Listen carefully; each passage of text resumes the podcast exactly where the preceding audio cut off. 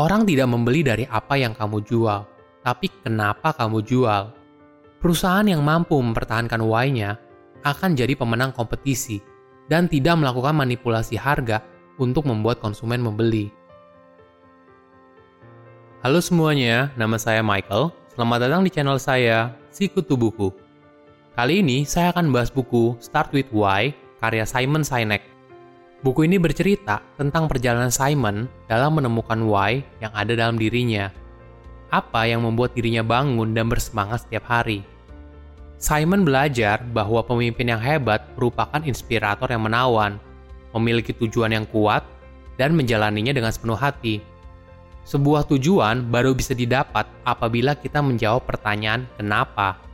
Jawaban dari pertanyaan tersebut akan menghasilkan sebuah orisinalitas dan mampu menginspirasi orang lain. Saya merangkumnya menjadi tiga poin penting dari buku ini. Yang pertama, lingkaran emas. Why, how, dan what. Pemimpin yang hebat tahu why-nya. Kenapa dia mendirikan sebuah perusahaan. Why yang kuat akan menginspirasi karyawannya untuk menuju visi yang sudah ditetapkan. Simon menjelaskan, semua harus dimulai dari why. Apa tujuannya? Baru kemudian kita bicara soal how, caranya, dan akhirnya kita bicara soal what, apa bentuknya. Namun, kebanyakan perusahaan atau pemimpin melakukannya secara terbalik. Mereka fokus di what-nya, tapi jarang sekali bicara soal why. Apa alasan dibalik perusahaan berdiri? Apa sih tujuannya? Simon mencontohkan Apple. Apple bukan perusahaan komputer, tapi Apple adalah perusahaan yang think different ini adalah why-nya. Kemudian ketika diterjemahkan di how-nya, Apple menantang status quo dan menciptakan produk yang berbeda. Akhirnya yang konsumen lihat adalah what-nya. Sebuah produk yaitu MacBook, iPad, dan iPhone. Jadi Apple dari awal tidak mendefinisikan dirinya sebagai perusahaan komputer. Tapi jauh daripada itu, Apple mendefinisikan perusahaan dari why-nya, yaitu think different. Kedua, Dimulai dari why, tapi tahu cara mewujudkannya. Pemimpin yang memiliki why yang kuat perlu partner yang paham how-nya untuk mewujudkan sebuah why menjadi kenyataan. Ibaratnya seperti Walt Disney dan saudaranya Roy Disney. Walt Disney adalah contoh pemimpin yang sangat kuat dalam why-nya, yaitu telling stories.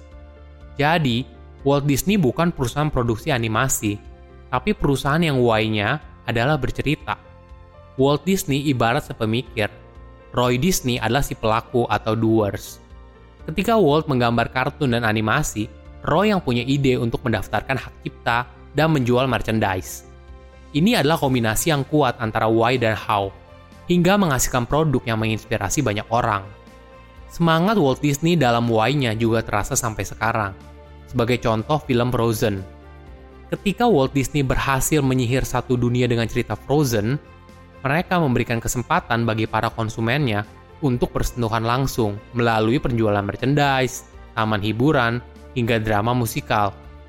Ketiga, why yang kuat akan jadi inspirasi. Pemimpin yang hebat akan menjadi magnet bagi karyawan dengan kualitas yang tinggi. Tentunya mereka punya why yang sama.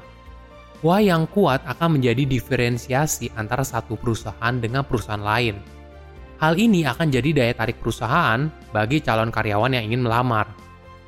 Hasilnya, perusahaan akan mendapatkan like-minded karyawan yang punya why yang sama, sehingga bisa menghasilkan tim yang kuat dan terinspirasi untuk selalu berinovasi.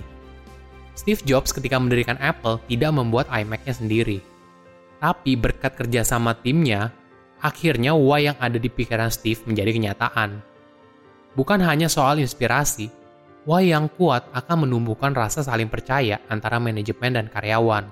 Karyawan percaya pada why yang dijalankan oleh perusahaan, bahwa ada tujuan yang lebih besar dari sekedar keuntungan perusahaan.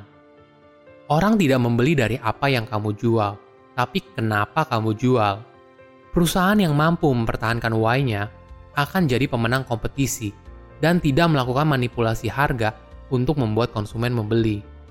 Silahkan komen di kolom komentar pelajaran apa yang kalian dapat ketika baca buku ini. Selain itu, komen juga mau buku apa lagi yang saya review di video berikutnya.